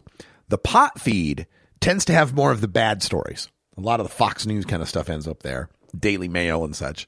And then uh, the cannabis feed is more international because, of course, internationally they refer to it as cannabis more often. So I, I pulled this up on the cannabis feed. Um, the headline this is off of Nine News in Australia, talking about how a sex party member of parliament shares her affiliation with cannabis. Okay, and it's uh the show Weediquette, you know, uh, with uh, Krishna out there on uh, Vice. If you've ever seen the show, pretty good show, and he's he features him traveling the world and talking to people about cannabis. And so here he is talking with a member of Parliament. Woman's name is Fiona Patten, and uh, she is fighting for marijuana legalization in the Australian Parliament. And there she is in the big story here on Nine News oh no, is how this member of parliament, my gosh, she's sitting here smoking pot, although it never actually shows her smoking pot. But here she is smoking pot with this American reporter, and oh my God, oh, scandal, right? And meanwhile, I'm sitting here going, wait a minute. Let's go back to that part about sex party. Because really, anytime you say sex party, folks, I'm there. Let's go. I'm, I'm in. What's the cover charge? but no, it just caught me that, uh, that there's a sex party in Australia and they have a member of parliament. You third party dolts here in America, you aren't even trying hard enough. Man, we need a sex party in this country. Uh, yeah, there, you want to pull some third party votes. let's, let's run a sex party candidate. I, I love parliamentary systems. you get all these great little uh, small parties, and every now and then they get a member of parliament, and it just makes things uh, that much more interesting. Yes, let's have a sex party. Um, let's leave it at that. Let's go back to the topic I wanted to talk about in this segment before I got distracted by sex, and uh, that would be um, this uh, this idea about the Trump administration and. Um, how uh, it may react to marijuana legalization. And there's a op-ed that's up on thehill.com, which is kind of the blog of Congress up there. And it's entitled Why a Trump Administration is Unlikely to Kill Legal Marijuana. And it's contributed by Todd Mitchem. Now, as background, Todd Mitchem has been on the show a couple of times, uh, and uh, he was the CEO of Open Vape uh, when I went after them about their drug policy, but uh, they, to their credit, changed their their drug testing policy. Also, CannaSearch uh, and Hi There, and uh, he's got an upcoming book and a bunch of other things that he's doing, and, and he's a good guy. I've talked to Todd in person at a couple of different cannabis events. Good guy, and he's got this uh, op-ed up in the Hill. And it's been an interesting way this has shaken out since uh, marijuana le- or since uh, tr- Trump has been elected, because a lot of people in the cannabis industry are kind of taking this "we think we can work with them" kind of approach. Uh, National Cannabis Industry Association, uh, their director Aaron Smith uh, released a statement that was, "We're we're you know cautiously optimistic kind of thing. I, that's not his quote. I'm just kind of characterizing it here. But this idea that they don't want to ruffle feathers and, and maybe, you know, maybe th- everything will be okay because, you know, Donald Trump is for states' rights and he's a businessman and there's a lot of money and it's already eight states and it's really popular. It's 60% in the Gallup poll, yada, yada, yada. There's a lot of that happening. And, and I, I, I'm not just picking on Todd Mitchem here. Uh, there's another, uh, the president of Grow Solutions Holdings, uh, Jeff Beverly, on CNBC yesterday had a op-ed up. It's called "Why the Pot Industry Will Keep Growing Under Trump," and it's based on a, both of their pieces are based on a number of points. And let me just see if we can run down these bit by bit. One of them, uh, uh, Todd gives four points, and one of his points is states' rights. And he says it would be very time consuming process. Uh, there'd be state versus federal lawsuits. Uh, it would be a huge financial and time drain for the incoming administration to have to fight the marijuana advocates. It would be it would betray the concept of states' rights that libertarians are so for, and um, any and, and as as Mitchem writes, quote don't forget, Trump is a business leader first, and as any smart CEO will tell you, you don't spend money fighting something you could make money embracing. It's simple economics. End quote. Yeah, but here's my problem with that. I don't he used the term smart CEO. I don't know that Trump's a smart CEO. I don't know that Trump's smart in any sense of the word. Um, a look at the list of his business failures and the shady practices in business he's had to employ just to stay uh, a billionaire businessman, allegedly, um, leads me to believe he's not the greatest businessman in the world. So, to me, Trump isn't so much the business guy as he is the Trump guy. Trump is about Trump. Money just happens to make Trump, but Trump is about Trump. And if he sees a way to be more popular, to have a, a greater legacy in going after marijuana, if it somehow makes Trump better, a better Trump, a more loved Trump, he'll do it. So I, I, don't know that I have the optimism that the states' rights thing is going to play so well because it never played well with conservatives in the past when it came to medical marijuana, when it came to, to, to marijuana legalization. Conservative administrations in the past have been more than willing to go after it. States' rights, remember, for a lot of these conservatives, isn't an ideological principle unless it's convenient for them. When they want to restrict abortion or gay rights or, or voting rights or something like that, oh, then they're suddenly states' rights people. But if a state wants to change how it, say, runs its immigration policies, enforces federal immigration laws or gun laws or or uh, marijuana laws, well, that states' rights thing isn't such a big deal anymore for a lot of them. Uh, Todd also makes the point of the federal budget process that in order to go after the states that have legalized, you'd have to ramp up the budget for the DEA. That's going to take time, big, long, drawn out process. But you don't have to spend a whole lot of money to go after. Yes, if you wanted to hire enough DEA agents to raid every single pot legal business in America, yeah, that would take a massive budget. Doesn't take a massive budget to send some letters or raid just a couple of the biggest and best known places to send a chilling effect to everyone else that they could be next. It wouldn't take a lot of money to have to do that. The third point that uh, Todd Mitchem makes is that the president, the president takes a positive position on marijuana, then the attorney general and everybody in D- Department of Justice will have to fall in line, and that Trump is a business leader again, and Trump uh, would love the economic impact of all this pot money coming in and and wouldn't uh, uh, want to rock the boat when it comes to the popularity of marijuana amongst the people. Really? You really want to bank on that? Because what I've seen is I've seen administration after administration, even Obama's, raiding medical marijuana, which is even more popular than recreational marijuana by a long shot. And so the popularity doesn't convince me much, and the revenue doesn't convince me much, just because while it is great to make money on marijuana in the federal budget scope of things, it's a tiny drop in the bucket. So it's not big enough to worry about the political capital involved. If it was, we'd have seen these politicians worried about the political capital of attacking medical marijuana, and they never seem to be worried about it. And the number four point made by Todd is the cartels. Uh, nobody wants to be seen as emboldening the cartels. Really? Because if you take the legal marijuana market, if you undercut it in America, and then you rebuild that demand for the illegal cartel weed, and that leads to more of the smuggling and more of the border problems, that provides the political firestorm necessary to help get a wall built. Remember the wall? There may be a situation here where Trump wants there to be more problems with drugs and trafficking coming across the border because that creates the problem needing to be solved by building a big effing wall.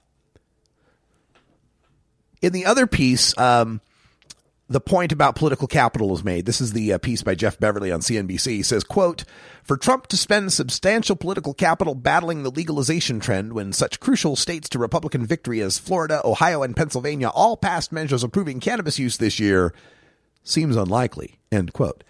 Yeah, but Florida, Ohio, and Pennsylvania, all medical marijuana, Ohio and Pennsylvania, the strictly super controlled medicinal cannabinoid types that, you know, don't have home grow. uh, Florida doesn't either. All of them, the strictly controlled types that have no home grow, where marijuana is a very strictly controlled thing you only get at the dispensary, only for very certain conditions.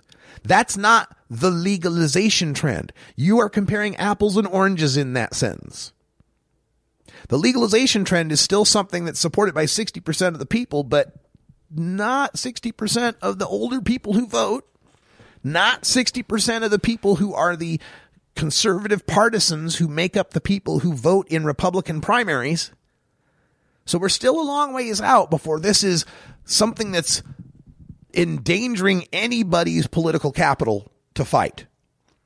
It's not something that's big enough to help someone's political career by supporting, nor is it big enough to take down someone's political career by opposing. At least not on the national level yet. I can, you know, exception proves the rule. Ellen Rosenblum here in uh, Oregon, one attorney general against a guy uh, in a Democratic primary. Again, Democratic primary in a blue state for opposing his, uh, medical marijuana. Her her support of it helped her win. But generally speaking, I'm talking about you know people running for uh, federal office, you know, running for president and such. And all this talk about how much tax money it's made in Colorado and how much tax money it's made in Washington, and that if we shut that down, then the states would start bitching. Folks, I I think a lot of these people in the industry, and again, Todd Mitchem's in the industry, Jeff Beverly's in the industry. These guys are like top CEOs and president types who want to make sure that us consumer types out here, the people that would buy their products and the people who would invest in their stock, they want to make sure that we think everything's hunky dory, everything's fine, everything's okay. Keep buying, keep investing. So there may be a little bit of a bias here in, or, or, or let's not say bias, let's say maybe even blinders to just how vitriolic and strong the opposition can be, and just how powerful a moral panic and a culture crusade can be. I the lesson of the the cannabis crusaders of the 70s thinking it would be legal by 1978 only to find Ronald Reagan in office then suffering through all the downturn of the just say no era we are just one stoned a school bus driver wreck away from a public relations disaster that could have unfathomable impacts on legalization never think that the pendulum can't swing backwards folks This is the Russ Belville Show on CannabisRadio.com.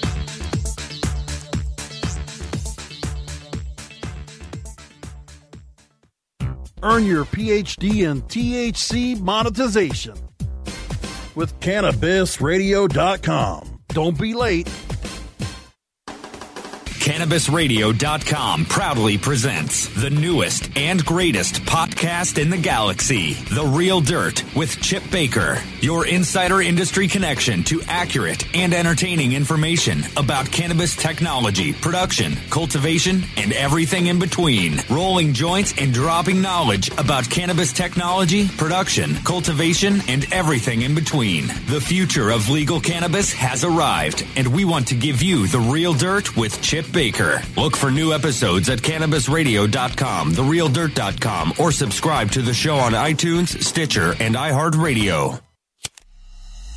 The smoke is rising, and the next crop of podcasts devoted to cannabis providers and enthusiasts are ready to be harvested.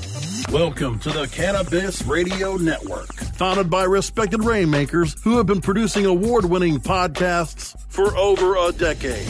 Industry headlines, business updates, medical reports, marketing, and e commerce education rolled up perfectly for your consumption. Let's grow together. The Cannabis Radio Network, CannabisRadio.com. The Russ Belville Show reminds you to never smoke and drive impaired. Hang out for a while and share. New beginner guitars and banjos are often constructed much better than ones built before your time. Why struggle? Get a new instrument or fix the old one. The trusted professionals at the Fingerboard Extension will evaluate your instrument for free. Repairs are priced for people who work for a living. Stop by the Fingerboard Extension downtown Corvallis at 120 Northwest 2nd Street today or check out its inventory on the web at fingerboardextension.com.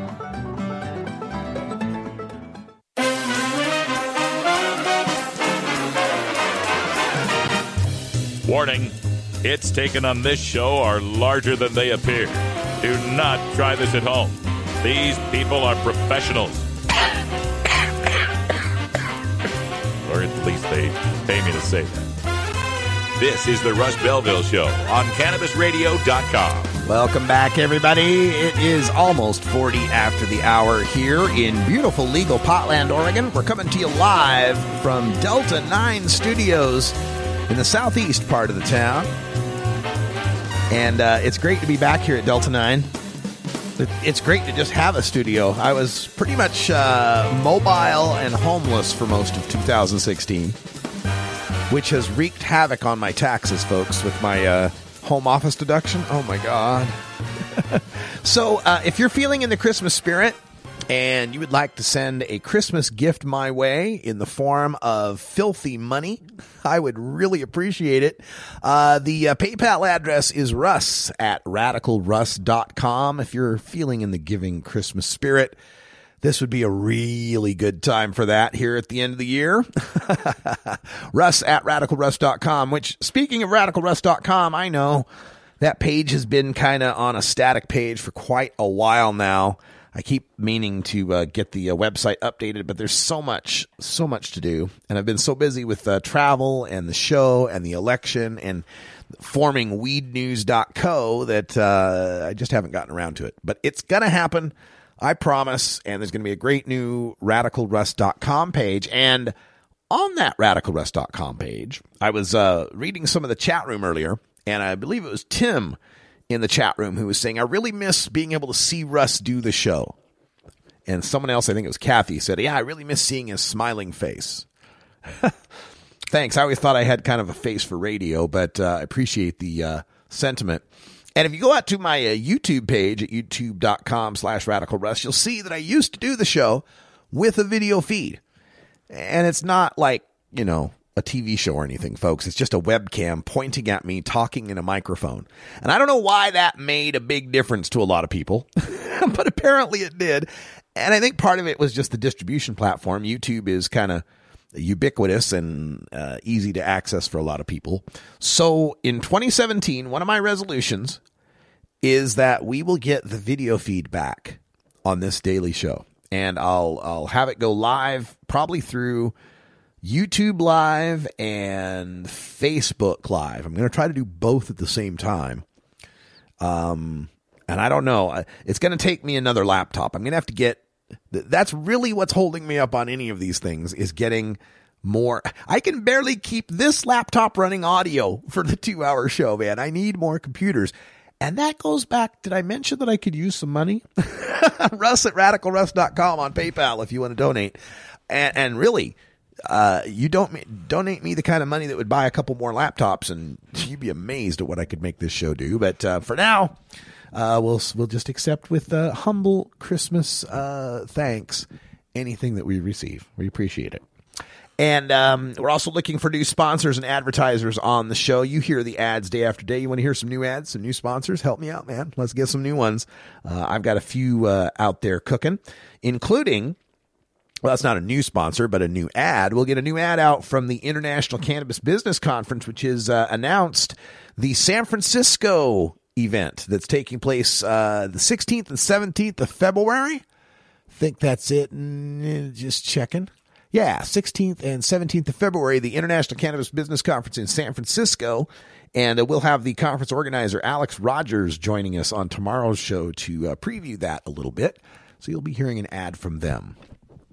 All right, let me get back to uh, some news stories here because it's good news for me that the recount in Maine has been dropped.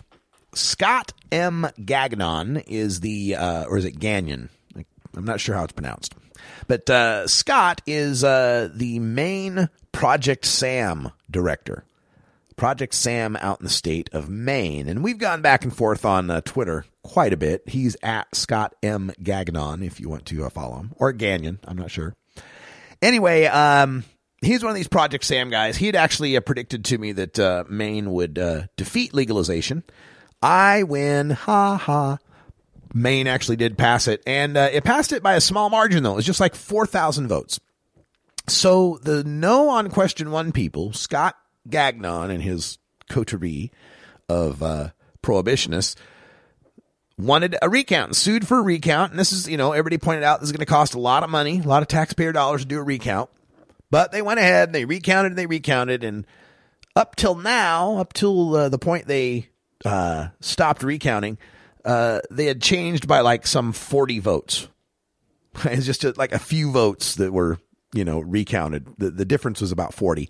Uh, so it was statistically not going to make a difference, right? There was, there was going to be no difference. Marijuana is going to be legal. So Scott and the no on question one people dropped their recount. So that's, that's the good news, uh, part of the story that we get that from, uh, yeah. So we don't have to spend some of this, uh, taxpayer money. But now they want to have the seat at the table in uh, shaping the regulations and even in some cases changing the law to try to hamper and cripple the newborn legalization that has passed in the state of Maine. Keep in mind that Maine's legalization provides people to carry two and a half ounces on their person, not just the one ounce that we get in uh, most of the free states, all of the free states uh, except Washington D.C. has two ounces. But uh, yeah, two and a half ounces in the state of Maine, and six mature plants, twelve immature plants, and unlimited seedlings to be cultivated uh, for personal use. So it's got the best possession and cultivation limits of any of the legal states. I'm just happy that I didn't have to have my tattoo changed.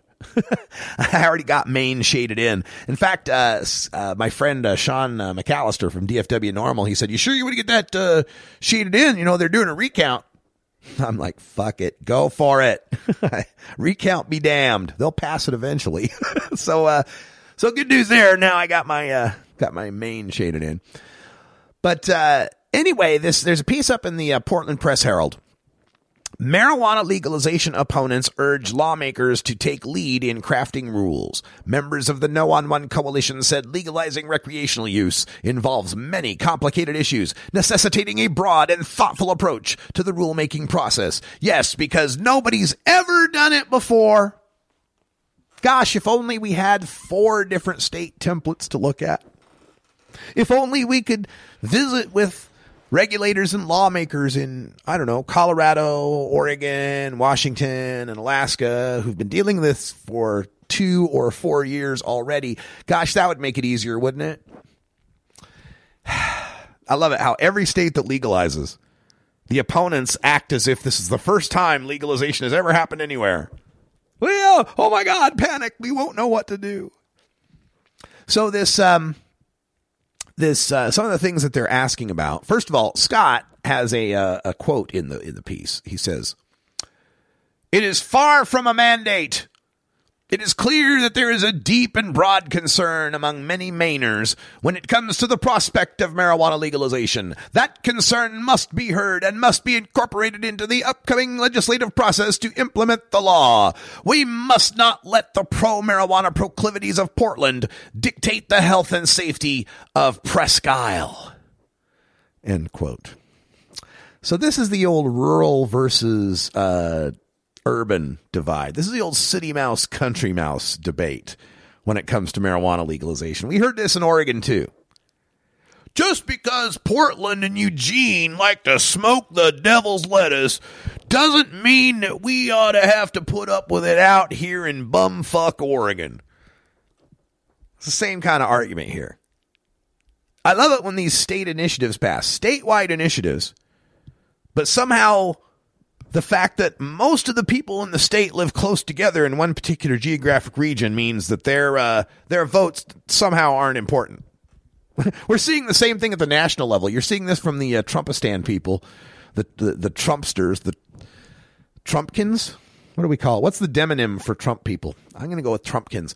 We're hearing this from the Trumpkins, where, uh, well, they keep saying that Hillary Clinton won a 2.8 million vote lead in the in the popular vote.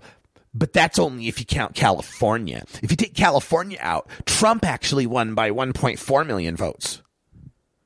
Right. And if we take out the last two decades, I'm a handsome, virile 28 year old man with hair halfway down my back. right? Sure, just disregard California because they all live close to each other and like weed. Disregard, I mean, Hillary, whatever. Sorry, mixed my metaphors. Uh, analogies, similes, whatever. But, um, yeah, just disregard California's votes for Hillary Clinton because, gosh, they're California and they don't count. Yeah, just disregard the people of Portland, Maine, who supported question one because uh, they all live close to each other in Portland. And yet, this kind of thinking actually works on some people. Like this worked in Oregon. This this worked when our, our Oregon senator, Ted Ferrioli, was able to get a special exemption from the state law written by the lawmakers. They wrote an, a special exemption to the just passed state law that just passed by 56%. Not a, not a, you know, 4,000 vote lead, you know, bare half percent gap like Maine, but we're talking a 6% at the time, the greatest win for statewide legalization. Even with that mandate that we had, that mandate was no good because by gosh, most of that mandate came from, you know, the hippie enclaves of Portland and Eugene. This state senator argued that out in his counties, out in his rural neck of the woods, they rejected the statewide initiative, so they shouldn't have to be bound by this particular codicil of it that required a vote to ban businesses. And the legislature went with that, and the people generally accepted that. Yeah, that sounds fair. Sure, sure, the whole state voted that the law should be one way, but a few people out there in bumfuck didn't like it, so they should get an exception. Well, it's a statewide initiative if the whole state doesn't have to uh, obey it. And, I would say the same thing to Scott Gagnon and the folks out there, the no on one. Sure, people in the country might have a problem with that newfangled legalization out there. So, so scary. Oh, the, the potheads. Oh, gosh. But that doesn't make their concerns any greater than the, the people who like the marijuana legalization in Portland because they live in a city and maybe they read a book or, you know, logged onto the internet and learned something at some point. All the votes matter equally. It doesn't matter where you live or how close you are to other people.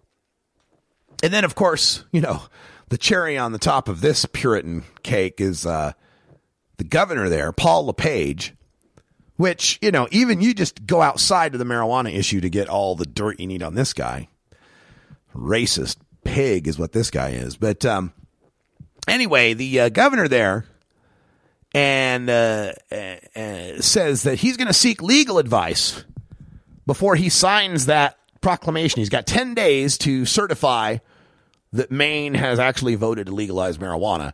He wants to seek legal advice because he says, I have to get some legal advice relative to am I breaking my oath of office by signing this? Because I took an oath of office not only to the Maine Constitution, but to the Constitution and laws of the country. And I'm concerned that this is going to violate my oath of office, which in fact is an impeachable offense. End quote.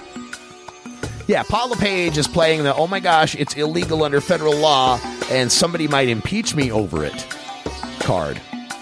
Uh huh. What do you say about these people, man? Smoke a joint. Relax a little, will you?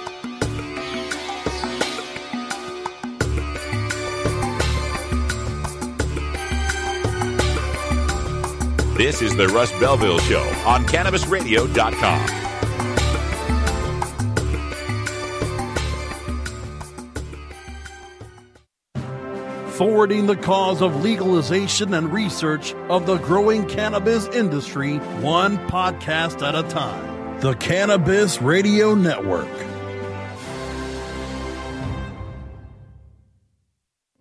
Mindful of sustainable practices and limiting their environmental footprint, Sansal hemp is always grown outdoors, as nature intended. By starting with uniform genetic profiles, Sansal ensures the plant will maintain its optimal performance and yield consistently throughout its life cycle. It is through innovative processes that Sansal is able to achieve pure whole hemp extracts, and meet industry requirements and the level of quality desired by many of their customers. Healthy plants, healthy people. SanSalCBD.com. Improve your lifestyle naturally. NORML stands for responsible adult cannabis use. If cannabis use is causing problems in your life, consider taking a break or seeking medical assistance. Consider ceasing cannabis use if you have a family history of mental illness. Don't drive or operate heavy machinery while impaired by cannabis use. Cannabis use is not without risks, even though the risks may be far less than those posed by legal drugs. Marijuana is not addictive, but listening to the Russ Belville show is. The Russ Belville Show is proudly sponsored by the Marijuana Business Association. The MJBA, called by NBC News the Cannabis Chamber of Commerce, is the fastest growing business association in the fastest growing industry in America. I've been working with the MJBA for years, and I personally invite you to join the MJBA. MJBA also publishes the popular MJ Headline News on Facebook and the MJNewsNetwork.com and Marijuana Channel 1 on YouTube. Visit MJBA.net for more details.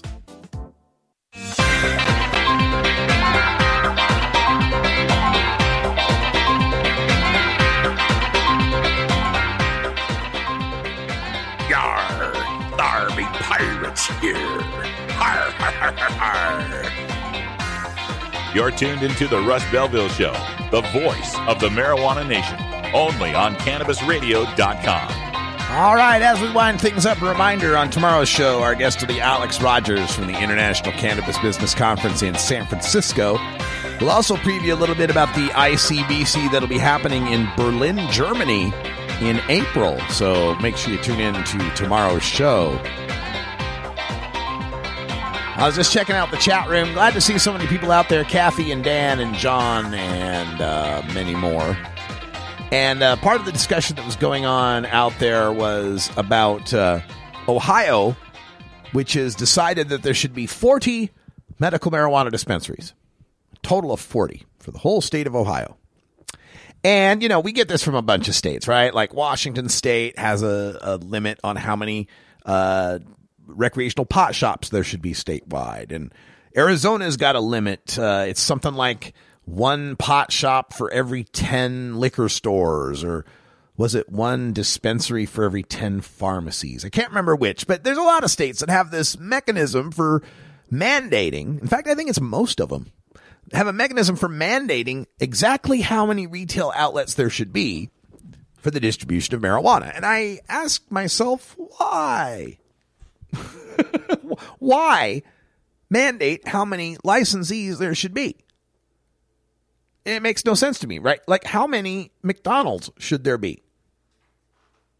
Now, the, obviously, there's zoning. You can't we can't put the McDonald's, you know, right in the residential neighborhood, or.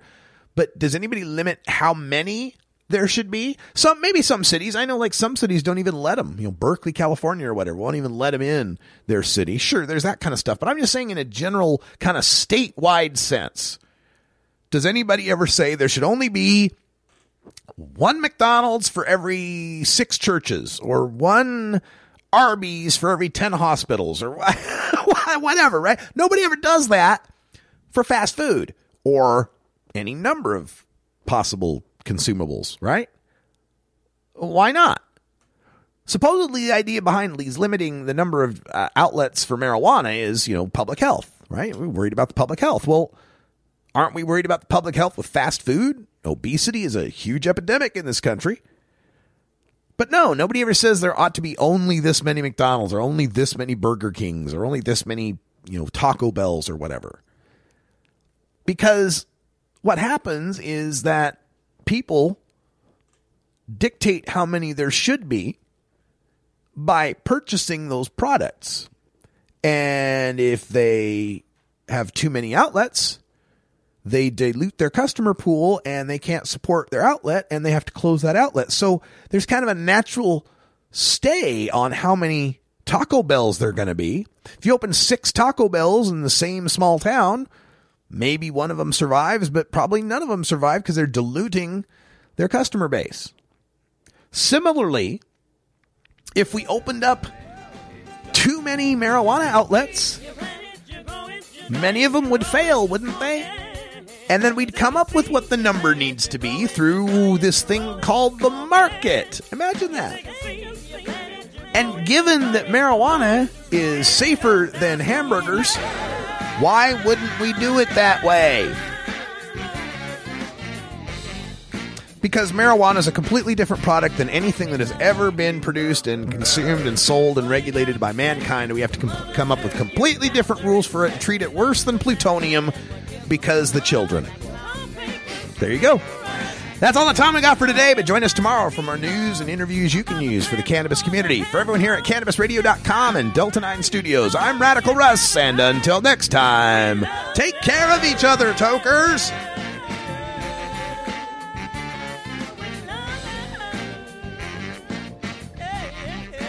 This is the Russ Belville Show. The Russ Belville Show is blogging and podcasting daily at radicalruss.com. You take a seed, you plant it,